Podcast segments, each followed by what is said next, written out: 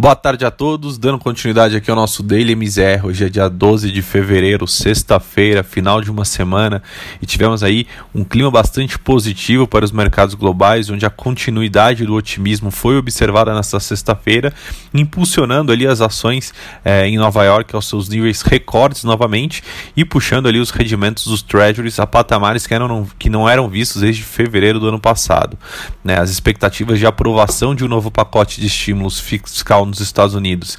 é, que deve se aproximar da proposta original do presidente Joe Biden de cerca de 1,9 trilhão de dólares, né, e a esperança também de que a economia americana ganhe tração com o um número crescente de vacinados no país, naturalmente alimenta ali né, uma aposta em um crescimento mais robusto da economia americana e da inflação ao longo de 2021. Aí, com isso, o Dow Jones fechou o dia em ligeira alta de 0,09, enquanto o S&P anotou ali uma alta de 0,40 0,47 o Nasdaq avançou 0,50. Né? Os três é, índices anotaram novos recordes históricos, acho que é bastante importante a gente ressaltar isso, né? e acumulam ganhos ali na semana de 1%, 1,23% e 1,73%.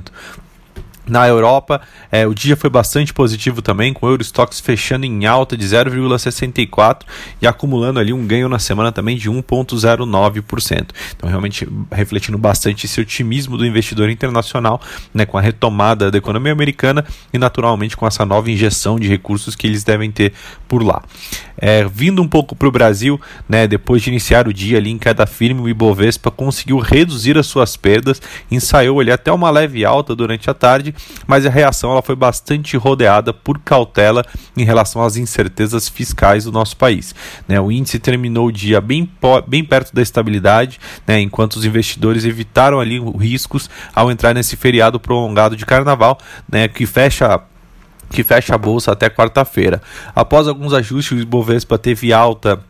de 0,11, né, ficando ali aos 119 mil pontos, 429, é, tendo oscilado bastante ali, chegou até é, bem mais próximo dos 120 mil pontos, porém não teve ali é, muita força para suportar e o giro financeiro hoje também foi bem abaixo do que a gente vem observando aí ao longo dos últimos dias, né, é, aproximadamente ali 18 bilhões.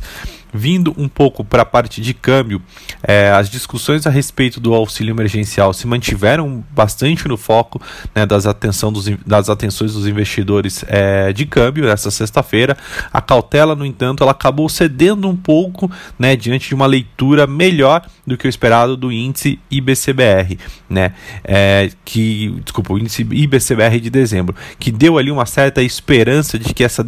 desaceleração do quarto trimestre não tenha sido tão intensa quanto fez parecer ali os dados de varejo que foram divulgados nessa terça-feira. Ainda assim, né, é natural que o investidor tenha uma cautela ante um feriado prolongado e aí, com isso, fez com que a moeda americana é, devolvesse praticamente todas as perdas ali do dia. E no final da sessão, o dólar era negociado a R$ 5,37, com uma leve queda ali né, de 0,37. E aí, vindo um pouco para a parte de juros, os juros encerraram os negócios dessa sexta-feira em alta, ao longo de toda a sua estrutura ali da curva termo. Né, uma sustentação para a abertura das taxas no pregão veio muito de fatores locais, né, como a gente mencionou, essa surpresa surpresa positiva do IBCBR de dezembro e da continuidade das pressões inflacionárias no atacado, né, é, colocam ali uma certa pressão na ponta mais curta da, da, da curva de juros, né, e aí do lado fiscal as incertezas em relação ao auxílio emergencial também pesam ali para determinar o maior prêmio de risco embutido nos prazos mais longos da curva. Assim, também como as altas nos rendimentos das treasuries de longo prazo, que se aproximam ali de 1.2 novamente. Lembrando que lá fora, quando o americano vende a treasury, naturalmente essa taxa ela aumenta, né, um prêmio de risco maior para o treasury americano também põe ali uma pressão maior, né, para os demais países, uma vez que os Estados Unidos tem, é, é tido ali como o papel mais seguro do mundo. Bom, por hoje essas são as, as notícias, a gente volta na semana que vem, na quarta-feira, depois do carnaval. Um bom final de semana e feriado a todos.